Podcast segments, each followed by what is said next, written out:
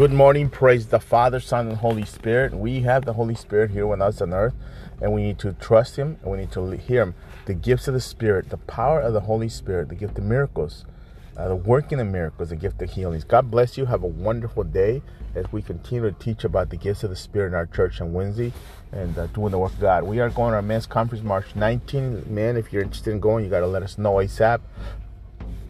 Get your register. Uh, have a blessed day to encourage you 1 John 1 9. But if we, if we confess our sins to him, he, that's God, is faithful to and just to forgive us of all our sins and to cleanse us from all wickedness. Listen, if you mess up, he'll forgive you. He will forgive you. He'll cleanse you.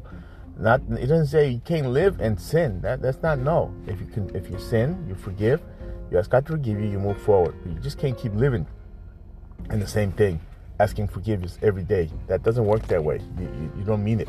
Uh, anyway, God bless you. Have a wonderful day. I'm praying for you. I ask the Lord to touch you this morning. Somebody pray for you. That's me. Amen. So have a blessed day. I'm here for you. Prayer at six o'clock tonight. Come on out.